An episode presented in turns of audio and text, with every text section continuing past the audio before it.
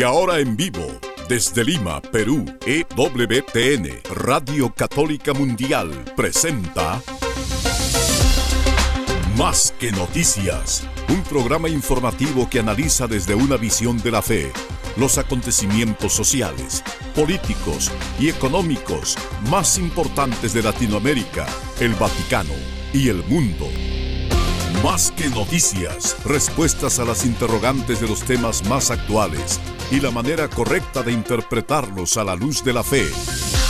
Vidas ejemplares, actualidad del Vaticano, defensa de la vida, apologética, doctrina social de la Iglesia, devociones y mucho más. Esto es Más que Noticias. Comenzamos el programa.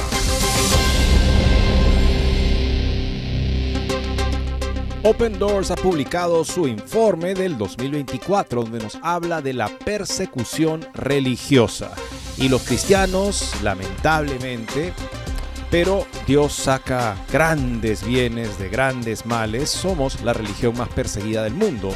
Comenzando por el mundo musulmán, donde más hostigamiento, persecución, crímenes, sistemáticos, tolerados, sufren los cristianos regularmente, seguido del mundo comunista con Corea del Norte y China a la cabeza. Es algo que tenemos que compartirles hoy en este programa también, donde estaremos viendo una interesantísima nueva entrevista del cardenal Müller sobre un tema muy actual, un tema muy importante que todos tenemos que entender lo que significa el primado de Pedro, la infalibilidad y el primado sobre todo de la palabra de Dios en la iglesia. Gracias por acompañarnos hoy más que noticias. Los saluda Eddie Rodríguez Moreno.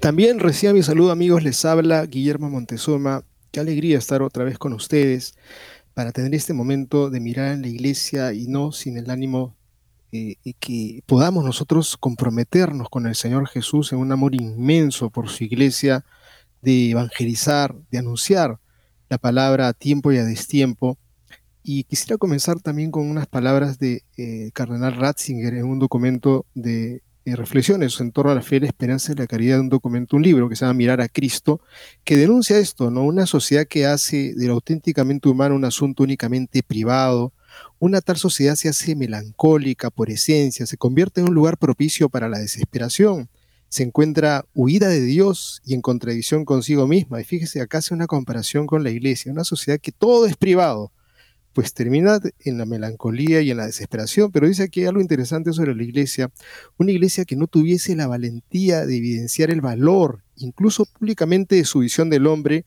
habría dejado de ser sal de la tierra, luz del mundo, ciudad sobre el monte.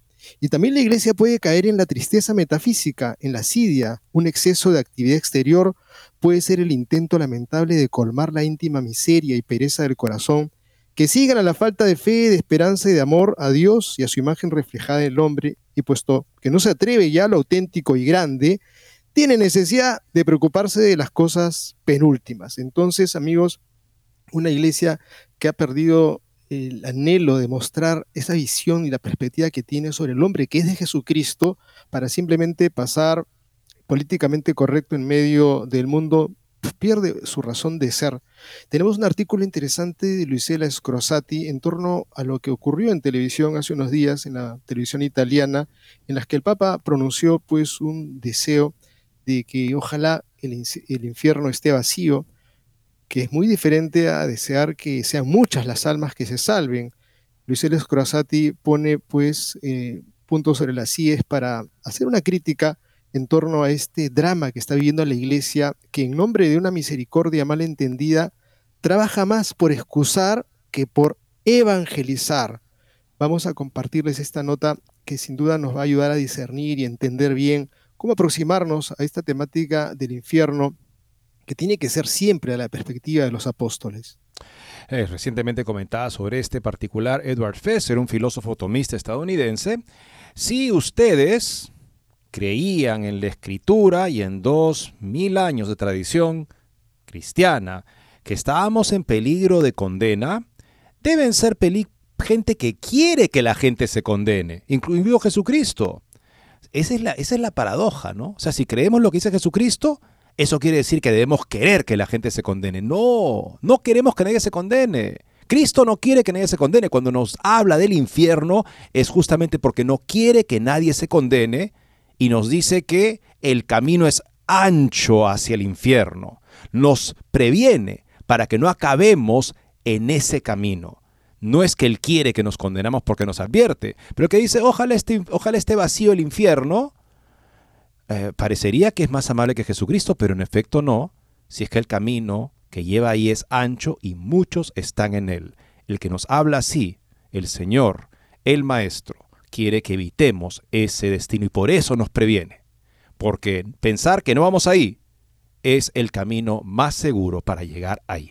Como les comentaba, también tenemos una interesante entrevista publicada por Crisis Magazine de el cardenal Gerhard Müller, uno de los máximos teólogos, en fin, independientemente de la confesión cristiana de la que estemos hablando, que se manifiesta justamente sobre la naturaleza de la infalibilidad papal, los límites de la autoridad papal y la posibilidad de un papa herético. El que lo dice es alguien que conoce la historia y la teología y la doctrina católica para poder darnos una catequesis, una explicación adecuada sobre temas que son siempre importantes tener presente, dado que como el Concilio Vaticano II plantea, el magisterio supremo de la Iglesia no está por encima de la palabra de Dios, sino a su servicio, lo que plantea la posibilidad, como en Gálatas 2, de que Pedro mismo en algún momento pudiera no andar rectamente en la verdad del Evangelio y entonces necesitaría ser corregido, como en efecto Pablo hace en ese mismo capítulo 2 de la Carta a los Gálatas. Amigos, y Michel Pakaluk es un articulista de Catholic Thing que nuevamente vuelve a poner sobre el tapete la figura del cardenal Fernández.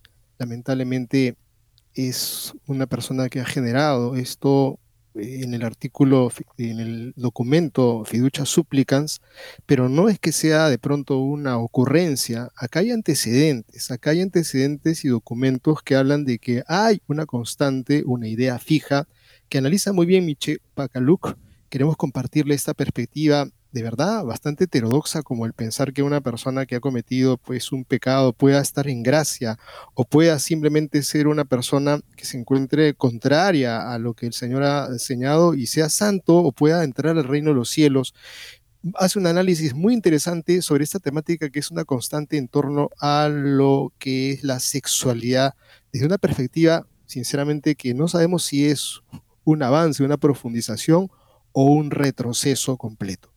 Bueno, aquí justamente el aporte que hace este filósofo catedrático de filosofía en la Universidad Católica de América en Washington, D.C., es que él se ha dado el trabajo, el trabajo de buscar artículos de Fernández y ha encontrado artículos donde repite este tema, que uno podría ser una persona activa, unión de fornicación, adúltera, homosexual y no obstante estar en estado de gracia. Es un tema constante de Fernández que ha llegado hasta Amoris Letizie y ahora pretende legitimar bendiciones a parejas irregulares, dice él.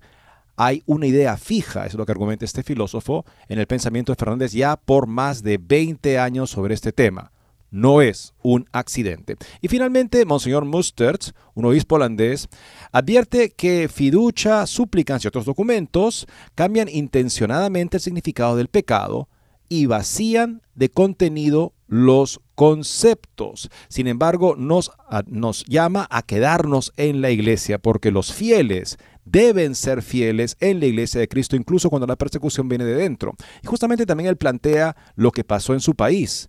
Otrora, el país per cápita más misionero del mundo católico era Holanda. Pero en Holanda es donde hizo, debutó esta idea de la pastoral como diferente de la doctrina. Sí, esa idea la que, está, que justifica hoy en día supuestamente todo lo que se hace en nombre de bendecir personas que viven en pecado porque la pastoral es una cosa y la doctrina es otra cosa, eso se inauguró, debutó en el, digamos, en la iglesia en Holanda y acabó destruyendo la iglesia más per cápita misionera del mundo, de manera que hoy en día es una iglesia que prácticamente, casi, no existe 2% de participación de los que aún nominalmente se consideran católicos, pero evidentemente ya no ven el punto de seguir asistiendo a una iglesia que piensa así. Con esto y más regresamos después de una breve pausa. No se muevan de EWTN, Radio Católica Mundial Enseguida regresamos con Más que Noticias.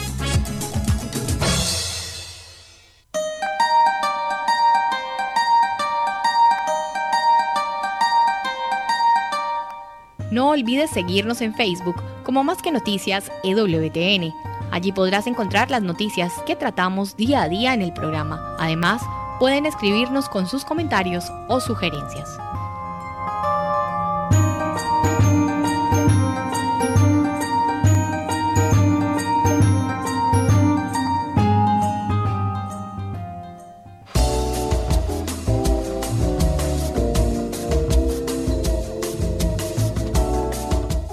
Si quieres estar informado de todas las noticias del acontecer de la iglesia y seguir el día a día del Papa Francisco, entra ya a la página web de Así Prensa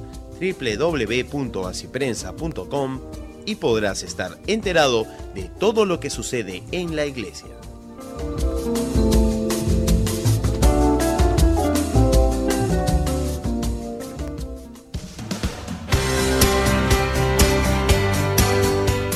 Ya regresamos en EWTN, Radio Católica Mundial, con su programa Más que Noticias.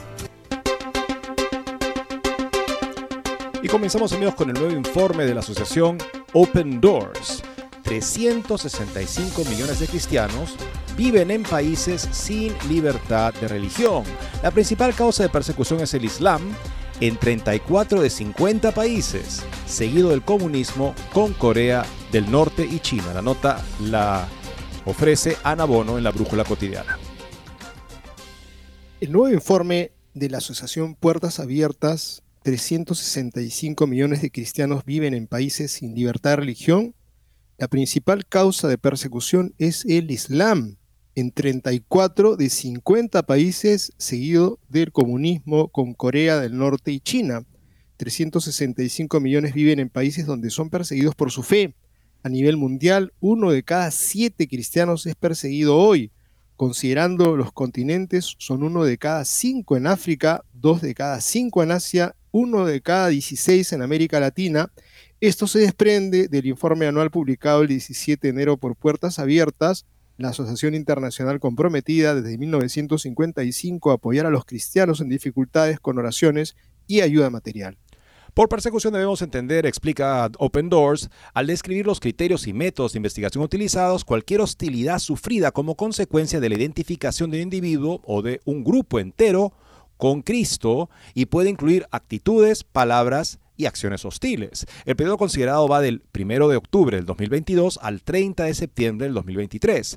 En este periodo de tiempo, en los 100 países monitorizados, 4.998 cristianos fueron asesinados, un descenso significativo respecto a los 5.621 del año anterior, que según los autores del informe se debe principalmente a la reducción registrada en Nigeria, con 4.118 muertes sigue siendo con diferencia, con gran diferencia, el país en el que se registra el mayor número de cristianos asesinados por causas relacionadas con la fe, seguida de la República Democrática del Congo con 261 muertes y India con 160. Imagínense eso amigos, Nigeria, 4.188 muertes de cristianos en el periodo que acaba de cerrarse de este informe.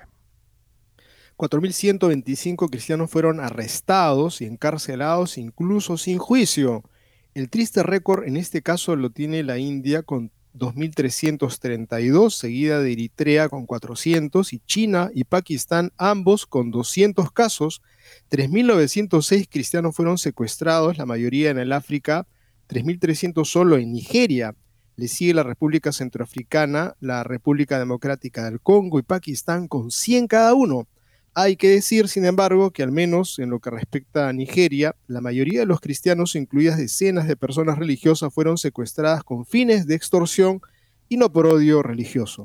Hubo 14.766 iglesias y edificios religiosos atacados, destruidos o obligados a cerrar por autoridades gubernamentales, grupos armados o violencia masiva, una cifra sin precedentes. El dramático aumento en comparación con los 2.110 del 2022 se debe en gran medida a China, donde hubo 10.000 cierres forzosos y ataques. En India, 2.228. Nigeria 750. Puertas Abiertas especifica que los datos recopilados son todos estimaciones mínimas conservadoras. Esto es aún más cierto en el caso del número de abusos, violaciones y matrimonios forzados, 3.231. Es la punta del iceberg, advierten los autores, porque muchos casos no se denuncian por desconfianza en las instituciones, Miedo a represalias y protección de las víctimas que son objetos de estigma, aunque sean inocentes, si viven en sociedades que siguen siendo patriarcales, la gran mayoría de los incidentes de violencia sufridos por cristianos y los daños causados a sus propiedades tampoco se denuncian. Los detectados indican un claro empeoramiento de las condiciones de seguridad. Los cristianos atacados y amenazados de muerte a causa de su fe aumentaron de 29.400 en el año 2022 a 42.800 el año pasado los ataques a hogares, tiendas y negocios cristianos aumentaron aún más de 6.700 en el año 2022 a 27.100 en 2023. Por último, hay innumerables acosos cotidianos que atraen menos atención que la violencia, pero que tienen efectos devastadores en la vida cotidiana de los cristianos. Presiones y chantajes para inducirles a renunciar a su fe. Discriminación en el acceso a las actividades laborales y en el lugar de trabajo. En la utilización de los servicios sanitarios y escolares. Exclusión de la ayuda en casos de catástrofe. Obstáculos burocráticos y retrasos en la autorización de la construcción de iglesias y otras estructuras. Expropiación de terrenos pertenecientes a organismos e institutos religiosos. La lista de formas de hacer realidad la existencia, de hacer difícil la existencia de los cristianos, es largo. Desde la edición del 2002, el informe Open Doors ha sido completada por la World Watch List, WWL, la lista de los estados, 50 estados en los que ser cristiano es más difícil y peligroso, se identifican tres grados de persecución, alta, muy alta y extrema, y este es el cuarto año en el que, confirmando el progresivo empeoramiento de la intolerancia y el odio religioso, en ninguno de los 50 estados la persecución fue calificada alta. Además, los países en los que el grado de persecución es extremo pasan de 11 en 2022 a 13. El primer lugar lo ocupa, como siempre, Corea del Norte, que desde el 2002, año de la publicación de la primera World Watch List, solo ha perdido la primera posición superada por Afganistán en el 2022. Somalia, Libia, Eritrea, Yemen, Nigeria, Pakistán, Sudán, Irán, Afganistán e India se confirman en este nivel de persecución, aunque en el mismo orden que en el 2022 entran Siria y Arabia Saudita. Open Door señala que entre las cinco primeras posiciones hay tres naciones fuertemente islámicas, Somalia, Libia y Yemen, como evidencia de la opresión islámica que sigue siendo una fuente importante de intolerancia anticristiana. En realidad se puede decir que el Islam es la principal causa de persecución. De hecho, de 13, hay nueve países de mayoría islámica en los que la persecución se clasifica como extrema e incluso en Nigeria es el Islam el que ataca a los cristianos, aunque los musulmanes representan solo alrededor de la mitad de la población. El Islam también es responsable de la persecución en otros 24 de los 37 estados donde la persecución es muy alta. En total, el Islam es la causa del sufrimiento de los cristianos, de las limitaciones impuestas al culto, de la discriminación sufrida en 34 de los 50 estados de la World Watch List. China, en la posición 19, es el líder, a excepción de Corea del Norte, de los países comunistas presentes en la World Wide List. Los otros son Laos, con 21, Cuba, lugar 22, perdón, y Vietnam, lugar 35. Por último, la India es el caso más grave de persecución provocada por una ideología nacionalista, la de las fundamentalistas hindúes. Así es que en el mundo de habla hispana, Cuba lamentablemente tiene el primer lugar en la opresión a las personas de fe, a los cristianos, a las personas que cometen el delito o tienen la tacha inaceptable de profesar su fe en Cristo. Y ante esta situación tan terrible, alguien puede decir, mejor no digas que eres cristiano, mejor no anuncies, mejor no muestres ninguna diferencia, mejor no hables de Cristo.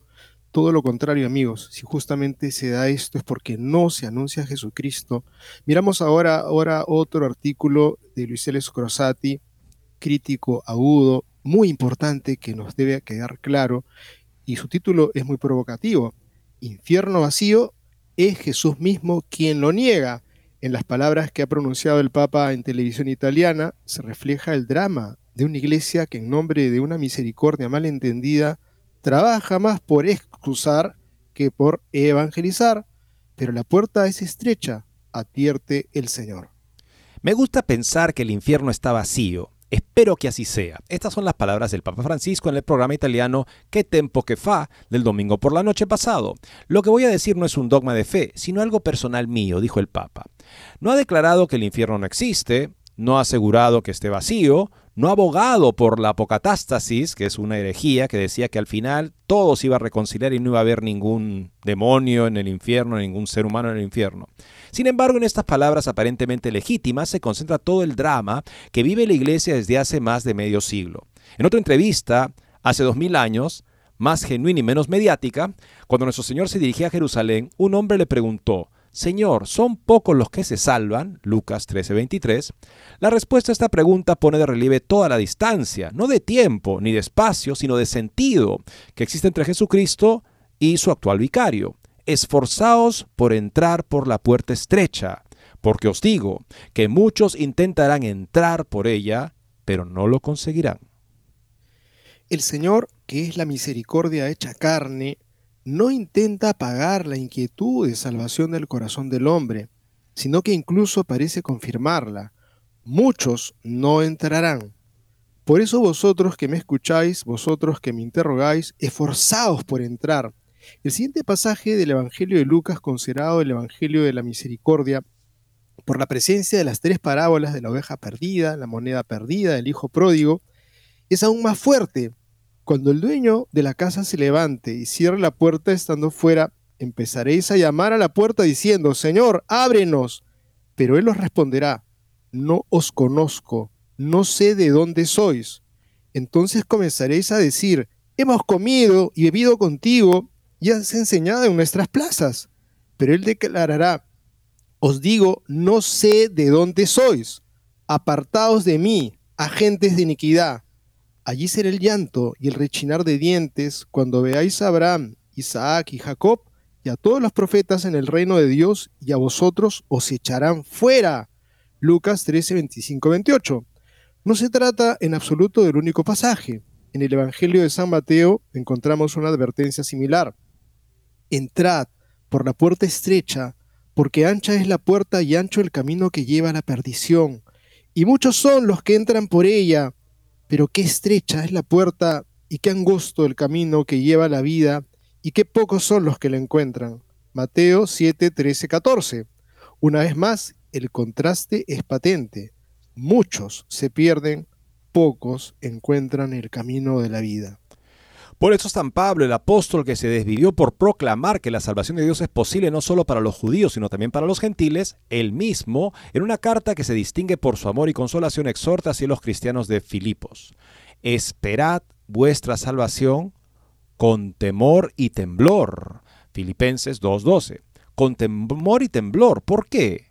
Porque fiel a la enseñanza del Señor sabía muy bien que una amplia categoría de pecados cierra la puerta de entrada en el reino no os engañéis, ni los inmorales, ni los idólatras, ni los adúlteros, ni los que hacen de pareja homosexual pasiva, ni los que hacen de pareja homosexual activa, se, traduce efeminados y sodomitas, pero en fin, ese es el significado del término explícitamente, ¿no? en la pareja, en la unión homosexual, el que hace de varón, el que hace de mujer, entre dos varones, ni los ladrones, ni los avaros, ni los borrachos, ni los maldicientes, ni los rapaces heredarán el reino de Dios, 1 Corintios 6. Nada de ilusiones a este respecto, justificadas por una malentendida misericordia de Dios, nada de esa falsa tranquilidad, basada en que los condicionamientos de todo tipo harían casi imposible pecar.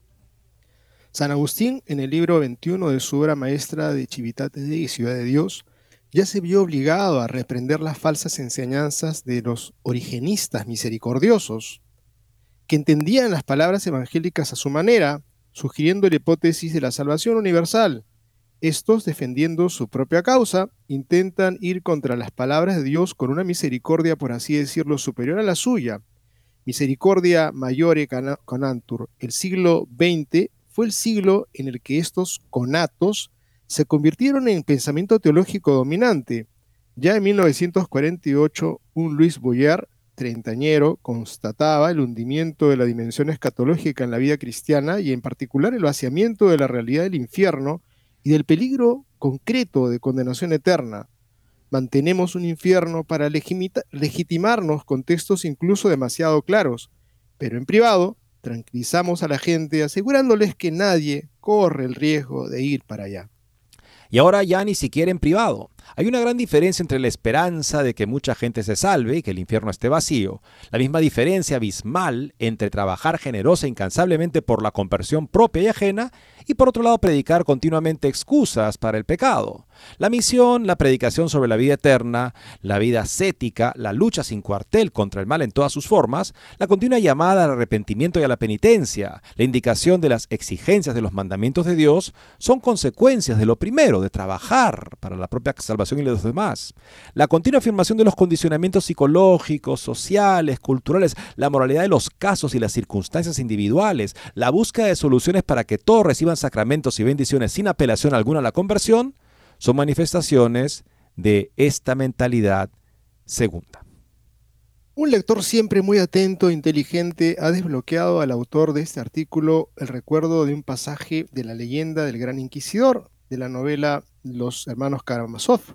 El diálogo entre el Gran Inquisidor y Jesucristo, que regresó al mundo, fue inmediatamente arrestado tras realizar el milagro de la resurrección de una niña se centra en la pretensión de construir un orden mejor que el que había hecho el Hijo de Dios. Y en ese mundo mejor no podía faltar esa misericordia mayor de la que hablaba San Agustín, una misericordia capaz de una salvación supuestamente más universal que la deseada por Cristo. Les permitiremos pecar, son débiles, les falta la fuerza y de esta manera nos amarán como hijos. Les diremos que todo pecado será redimido si se comete con nuestro permiso, que les permitimos pecar porque les amamos y que cargaremos con el castigo y nos amarán como bienhechores. Está profetizado que tú volverás con tus elegidos, con tu pueblo fuerte y altivo, pero diremos que ellos se salvaron solo a sí mismos, mientras que nosotros los salvamos a todos, y diremos, júzganos si puedes y te atreves. Yo también aspiraba a estar entre el número de tus elegidos, los fuertes, pero volví a mí mismo y me uní a los que corregían tu obra. Dejé a los orgullosos y volví a los humildes, para que los humildes fueran felices. Así el gran inquisidor. Increíblemente penetrante este diálogo de este hombre que pretende justamente ser el padre de todos porque les excusa los pecados a todos y que en algún momento pretendió ser de los que se esfuerzan por entrar por la puerta estrecha, pero luego dijo, no, mejor dejo justamente aquí a los orgullosos y vuelvo con los humildes, o sea, con los que no van a vivir según el Evangelio, para que los humildes sean felices. Increíble texto. Si el Redentor de los hombres anuncia que muchos acabarán allí, donde están el llanto y el rechinar de dientes, ¿por qué declaras que te gustaría pensar que el infierno está vacío? Si el Apocalipsis anuncia que los que no estén inscritos en el libro de la vida serán arrojados al estanque de fuego, ¿por qué esperar que este estanque esté vacío? La esperanza teologal se basa en la fe, y la fe se basa en las palabras del Señor, en la revelación de Dios. Por tanto, la esperanza que no defrauda, Romanos 5:5, se apoya en el anuncio evangélico de la salvación, que en Cristo se ofrece a todos, de que Dios quiere que todos los hombres se salven, 1 Timoteo 2:4, y por eso nos ha dado a todos la gracia en Cristo, pero también en el hecho de que muchos, como ya os he dicho muchas veces, escribe San Pablo, y ahora con lágrimas en los ojos repito, se comportan como enemigos de la cruz de Cristo, pero la perdición será su fin. Filipenses 3, 18 al 19. Amigos, la misericordia del Nuevo Testamento es la invitación a la conversión. O sea, no importa lo que haya sido tu vida anteriormente, si tú entras por el camino de morir a toda falsedad en tu vida, el pecado es una obra falsa que no habla de un bien real, es un bien corrompido que, que tú has querido por encima del bien supremo que es Dios. Bueno, eso es una mentira. Entonces, mueres esa vida y entras a la verdad en tu acción. Sí, lo vas a experimentar como una muerte. Vas a ver que tu vida pasada, con sus falsas ilusiones, era una trampa del demonio, del padre de la mentira pero el Señor invita a todos a la conversión, o sea, tú también, no importa lo que hayas hecho, te puedes convertir y ser salvo. Esa es la misericordia del Nuevo Testamento. Misericordia que es invitación a la conversión, sin posponerla, mientras que la falsa misericordia es una licencia para pecar, que al parecer es más comprensiva, tan comprensiva como la del padre de la mentira, que quiere que piensas que no hay un camino ancho ni una puerta ancha que lleva a la perdición y que sigas en ella hasta el final. Vamos a la siguiente pausa, amigos, pero no sin antes avisarles que tenemos una excelente nota que recoge Crisis Magazine en torno a diálogo que se tiene con el cardenal Gerhard Müller, que dice así, para introducirles, la Iglesia Católica no es la Iglesia del Papa, y por tanto los católicos no son papistas, sino cristianos. Esto es lo que ha respondido, entre otras cosas interesantes, sobre la infalibilidad papal, los límites de la, de la autoridad papal y la posibilidad de un papa herético. Con esto volvemos en breve. No se muevan de EWTN, Radio Católica Mundial. Enseguida regresamos con Más que Noticias.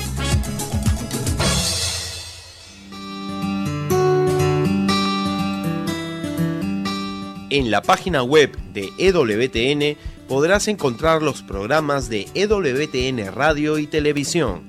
Solo tienes que descargar los podcasts y así encontrarás tus programas preferidos. Recuerda en www.ewtn.com.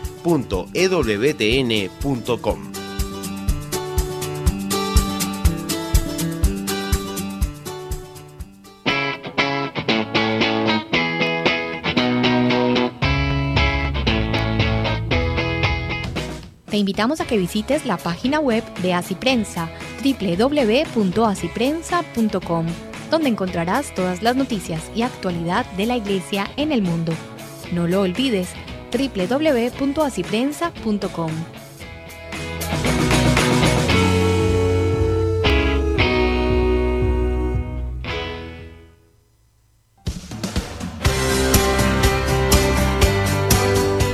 Ya regresamos en EWTN, Radio Católica Mundial, con su programa más que noticias.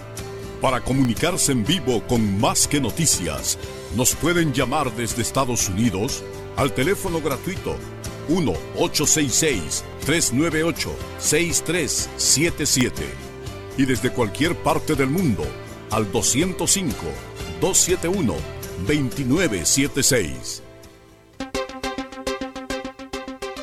Una flamante entrevista del cardenal Müller que nos ilumina tanto para entender la relación fundamental entre la palabra de Dios, tradición oral y tradición escrita, y el magisterio supremo de la iglesia. La entrevista está a cargo de Cole de Santis y ha aparecido el día de hoy en Crisis Magazine. Recientemente envié algunas preguntas a cardenal Gerhard Müller sobre la infalibilidad papal y las recientes palabras del cardenal que describen que el Papa Francisco ha respaldado la herejía material. O sea, la herejía formal es cuando alguien sostiene un error y a pesar de la corrección lo sigue sosteniendo. Esa es herejía formal. Entonces uno se hace culpable del delito de herejía. Pero uno puede, de alguna manera, decir cosas que son falsas, si bien no con ese tipo de contumaz, ese carácter, digamos, por así decirlo, esa terquedad de permanecer en el error. Müller dijo que el Papa había sostenido herejías materiales. El cardenal tuvo la amabilidad de responder a mis preguntas en el siguiente intercambio de correos electrónicos. La primera es esta. ¿Cómo describiría la naturaleza de la infalibilidad papal? ¿En qué circunstancias se aplica la infalibilidad papal? Recuerda y responde así Müller. La naturaleza, las condiciones y los límites de la infalibilidad papal como expresión de la infalibilidad de toda la Iglesia están definidos en el capítulo 4 de la Constitución Dogmática Pastor Eternus del Concilio Vaticano I con referencia a la integración de la autoridad suprema en el colegio episcopal, del que es cabeza visible el Vaticano II declara. La infalibilidad de la que el Divino Redentor quiso dotar a su iglesia al definir una doctrina de fe y moral se extiende hasta donde lo exige el depósito de la revelación divina, que debe ser puramente conservada e interpretada fielmente. Esto también está recordado en la Constitución dogmática del Concilio Vaticano II Lumen Gentium 25.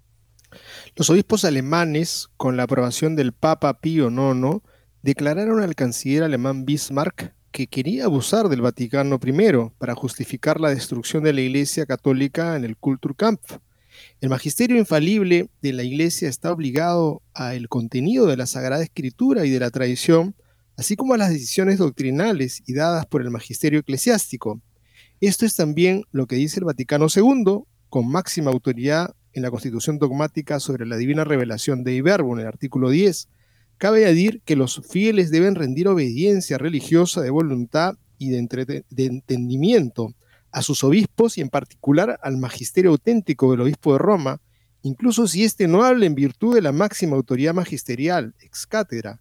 Esto se aplica según el énfasis puesto en una doctrina particular que sin embargo debe estar contenida explícita o implícitamente en la revelación.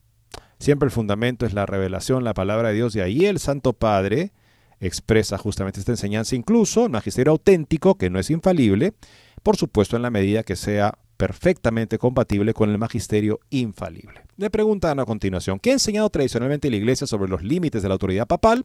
Responde así el cardenal Müller.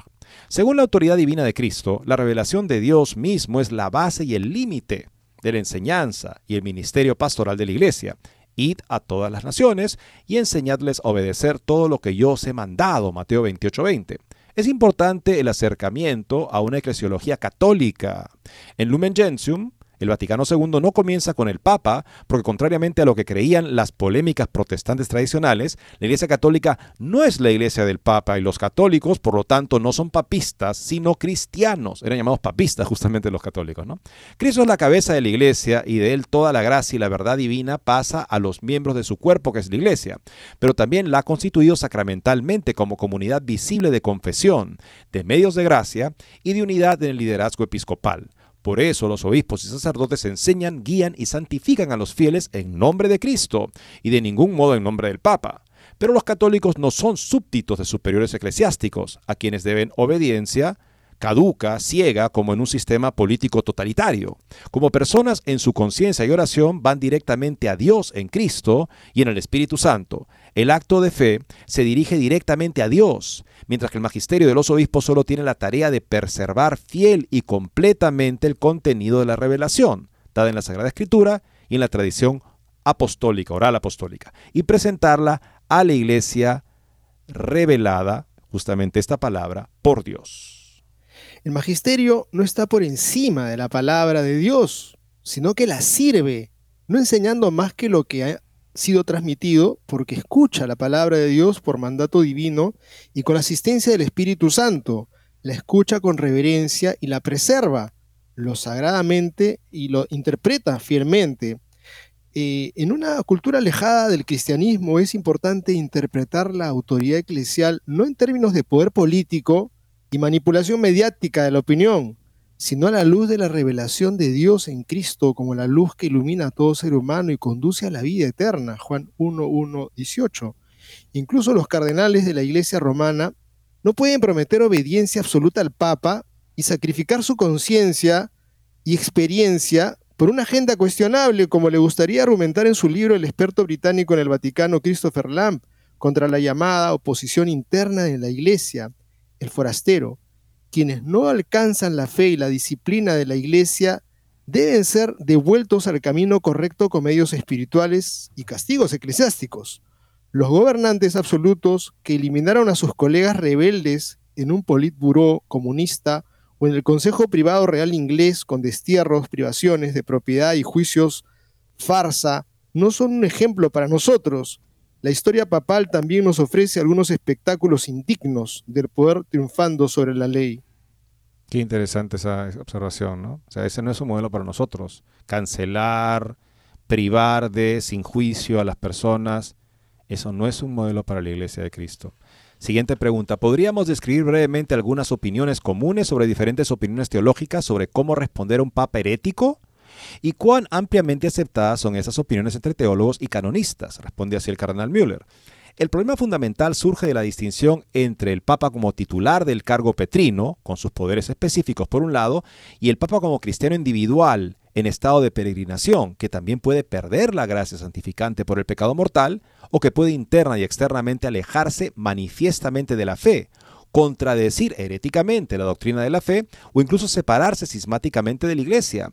En lo que respecta a la apostasía, la herejía manifiesta o el cisma abierto del Papa como individuo, se trata más bien de una cuestión teórica, de una evaluación histórica y teológica de figuras dudosas de la historia papal. La más conocida es la cuestión de la herejía y excomunión del Papa Honorio I. En su gran obra de Romano Pontífice, el doctor de la Iglesia Roberto Belarmino resumió las opiniones teológicas expresadas hasta el momento sobre la posible elegía de un papa y su pérdida del cargo. En cualquier caso, se descarta la opinión de que cualquier autoridad eclesiástica o incluso secular pueda deponer al papa en un proceso judicial. De hecho, los cardenales lo eligen como la persona que ocupará la cátedra de Pedro. En realidad, sin embargo, es nombrado por Cristo, si ha aceptado la elección y el obispo y es obispo de Roma por consagración y por tanto sucesor de Pedro. En caso de contradicción flagrante y notoria, cosa que Dios no quiera, a las enseñanzas de la Sagrada Escritura o a las definiciones dogmáticas de la doctrina de la fe, el fiel ya no estaría obligado a obedecerle y por así decirlo perdería su derecho, su oficio, él mismo, en la práctica, sin embargo, como en la Baja Edad Media, esto dividiría a la Iglesia en diferentes obediencias, dependiendo de quién consideres a Papa, a su Papa como el legítimo mejor sucesor de Pedro. Le debemos una discusión detallada sobre esta espinosa cuestión al profesor Arnaldo Xavier de Silveira. Si un Papa es hereje, ¿qué hacer? publicada hace un par de años en Roma. Yo mismo he publicado un libro sobre toda la teología del papado. El Papa, su misión y su tarea, publicada por la Universidad Católica de Estados Unidos en el 2021 y además regalada al Papa Francisco, por el cual el Papa le escribió una nota a mano agradeciéndole su regalo al cardenal Müller. Como usted sabe, existe una diferencia entre las opiniones teológicas, incluso las opiniones teológicas generalizadas o probables, y la enseñanza oficial de la Iglesia. ¿Cuál es el estado actual de la enseñanza de la Iglesia sobre cómo tratar con un Papa hereje? ¿Tiene la Iglesia una visión oficialmente definida? ¿Ha habido alguna vez un momento en la historia de la Iglesia en el que la Iglesia haya tenido una visión específica o definida sobre este asunto? Y responde cardenal Müller. Estos casos límite no pueden definirse porque las definiciones se refieren a la fe revelada. Esto se puede ver en los intentos de los concilios de Constanza y Basilea que tuvieron que encontrar una salida práctica al cisma occidental a pesar de la falsa doctrina de la superioridad del concilio sobre los papas y antipapas de su tiempo, más allá de la distinción antes mencionada entre el papa en su cargo como sucesor de Cristo y el actual titular de este cargo durante su pontificado, no puede haber ningún procedimiento canónico, es decir, ley eclesiástica puramente positiva por encima de la ley divina que pueda declarar oficialmente a un papa reinante, convertir al papa en un hereje formal y deponerlo legalmente. El carisma personal de la infalibilidad ex cátedra no debe confundirse con la gracia especial de ser salvo del pecado y la apostasía en el estado de peregrinación. Esta brecha no se puede cerrar dentro de la Iglesia, porque la autoridad suprema no puede ser juzgada infinitamente por una autoridad aún más alta, y por lo tanto el único juez del Papa reinante es solo Dios velará porque la iglesia no se destruya a sí misma en la raíz de su unidad en la verdad de Cristo. Por eso nuestra humilde oración y un estilo cristiano de tratarnos unos a otros son tanto más necesarios en esta situación. Eh, recuerdo un artículo de Cardenal Müller donde pasas este, por el argumento de Santo Tomás sobre el hecho de que si un papa comete escándalo, o sea, enseña un error, de manera que escandaliza, justamente lleva al mal o al error a otros, debe ser corregido públicamente, como hizo Pablo con Pedro en Gálatas 2. Eso el cardenal lo considera una posición bien fundamentada de lo que habría que hacer en el caso de un papa que enseñara un error doctrinal. La siguiente pregunta. ¿Ha habido alguna vez un papa hereje en el pasado? Y de ser así, ¿cómo ha respondido la Iglesia? ¿Qué podemos aprender de esos acontecimientos históricos? Responde Müller. A lo largo de los siglos el término herejía se ha interpretado de forma más amplia y más estricta. En el sentido técnico actual de herejía formal, es decir, la negación directa de una doctrina revelada definida dogmáticamente por la Iglesia, no ha habido un solo papa herético, ni siquiera como persona privada ni siquiera en retrospectiva histórica. El hecho de que los obispos romanos en la sucesión de Pedro siempre permanecieran fieles a la fe apostólica y la presentaran activamente a toda la Iglesia es a la vez históricamente demostrable y objeto de la fe católica y divina. Le pregunta a continuación el entrevistador.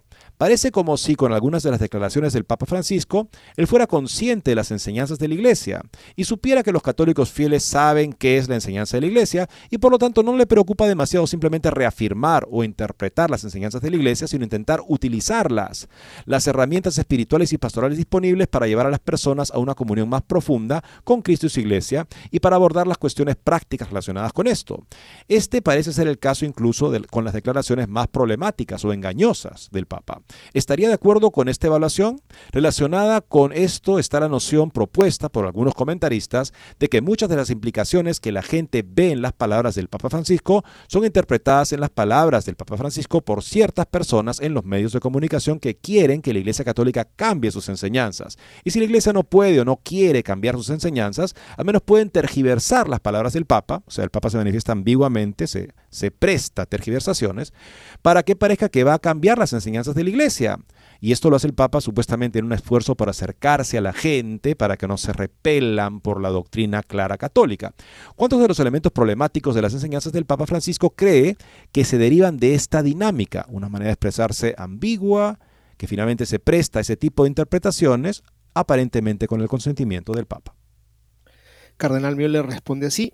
Ciertamente, en una era mediática altamente ideologizada, los diversos grupos que instrumentalizan las declaraciones del Papa Francisco para sus propios intereses deben ser puestos en su lugar. También debemos respetar a la personalidad en la cátedra de Pedro. En términos de profundidad teológica y precisión de, expresión, el Papa Benedicto fue una excepción más que la norma en la agitada historia de los papas. Pero los obispos y el Papa también deben ser conscientes de los límites de su misión. Solo pueden usar la autoridad que les ha otorgado Cristo para llevar a la gente a Cristo a través de la palabra de Dios y los santos sacramentos y de ninguna manera dañar la credibilidad de la iglesia con nepotismo y favoritismo y consagración del espíritu de la época. También debe observarse la relativa autonomía de las distintas áreas temáticas seculares, Gaudium et Spes 36, con las que solo participan en la medida en que deben defender la dignidad y la libertad del hombre contra las usurpaciones políticas, ideológicas, mediáticas, Tampoco puede haber una oposición absoluta o incluso pragmática entre doctrina y pastoral, porque Cristo mismo es maestro y pastor en su persona. De ninguna manera se puede dar por sentado que la doctrina de la iglesia actual es conocida, desgraciadamente ni siquiera por todos los obispos, de los cuales hay suficientes ejemplos, para concentrarse únicamente en la aplicación pastoral a personas individuales o grupos marginados. No basta con ser fotografiado con las llamadas personas trans sino que también hay que tener el coraje de calificar el cambio de sexo hostil al cuerpo como un pecado grave contra la voluntad del Creador. Además, la enseñanza de los apóstoles, Hechos 2.42, en forma de confesión de la Iglesia, no es cualquier sistema de pensamiento con el que el católico normal no tiene nada que ver, sino la palabra de Dios, que crea la salvación y despierta la fe que se da a la iglesia en la palabra apostólica de los obispos y sacerdotes. Esto está en Primera de Tesalonicenses 2.13. El formato de los medios también debe considerarse en términos concretos. Las entrevistas papales pueden ser útiles y alentar a las personas en su fe y brindar orientación. No son documentos vinculantes que interpreten con autoridad la fe de la Iglesia, con la atención de los medios de comunicación centrada globalmente en el Papa. Cabe señalar que los católicos creen en Cristo y solo pueden esperar la salvación de Él, y que el Papa y los obispos son solo sus servidores, porque se olvida que la Iglesia como cuerpo de Cristo y templo del Espíritu Santo es la más íntima comunión de vida con el Dios Trino, a quien la forma visible de la Iglesia solo sirve de medio, Lumen Gentium 8.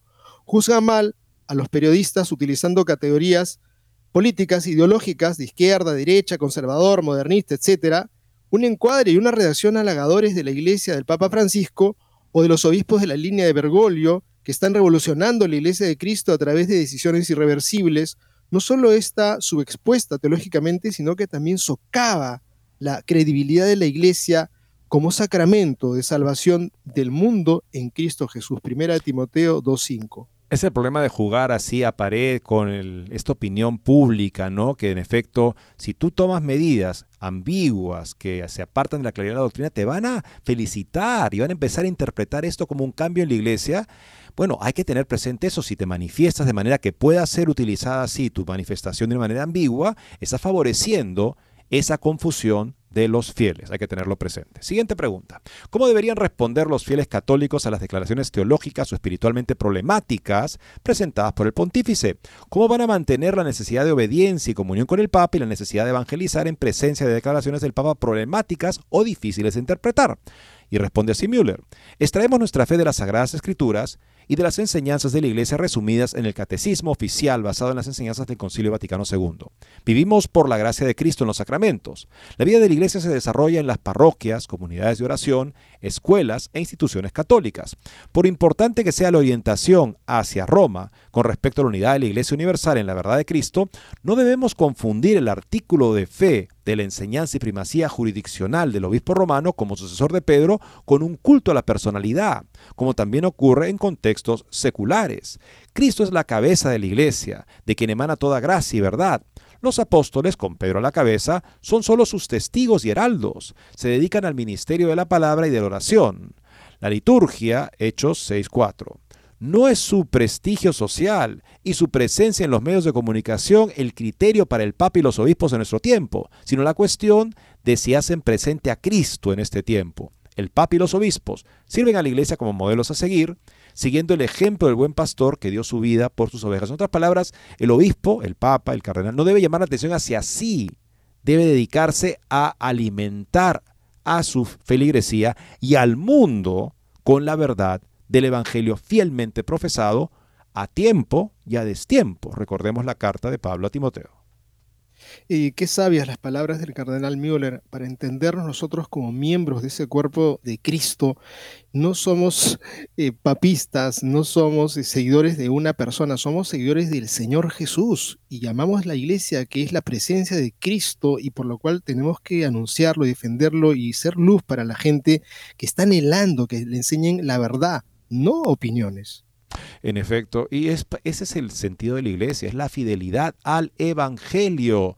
Y es una tarea que todos compartimos. Es lo que Santo Tomás sostiene en esa cuestión de la suma. Santo Tomás de Aquino, el más importante filósofo teólogo de la historia de la cristiandad, que nos recuerda que todos tenemos una real unidad con respecto a la responsabilidad por la misión de la iglesia.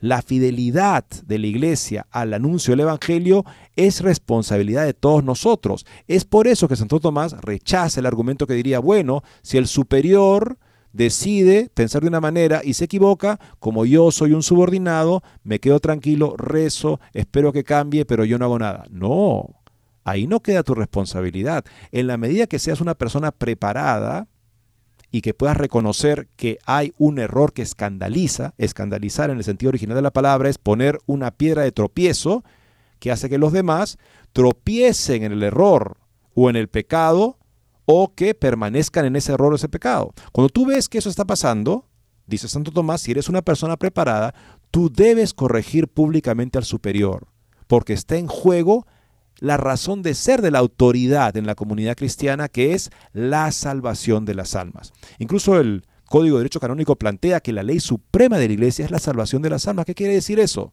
Que la ley suprema no es el poder de turno es un absoluto y todos calladitos. No es esa.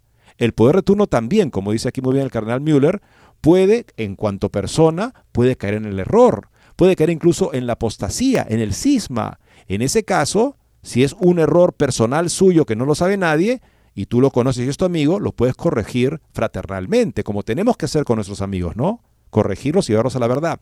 Pero si el error es público, en otras palabras, causa escándalo porque lleva a otros a la, al error o al pecado, en ese caso debe ser corregido públicamente por toda persona que esté en condiciones de hacerlo.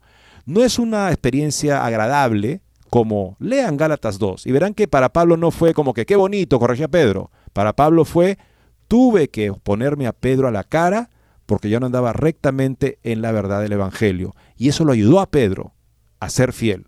Saquemos esa lección de Gálatas 2 y nuestra misión, pienso yo, en gran parte en este momento de confusión, es ofrecer nuestra conversión continua por la conversión continua del Papa y sus colaboradores. Ese es un bien mayor, uno de los bienes mayores por el que Dios permite el mal de la presente confusión y no tener temor a la persecución como la que están sufriendo tantísimos hermanos, la persecución que podamos tener en el grupo, en los amigos, en el entorno, no importa, tenemos que anunciar el nombre del Señor.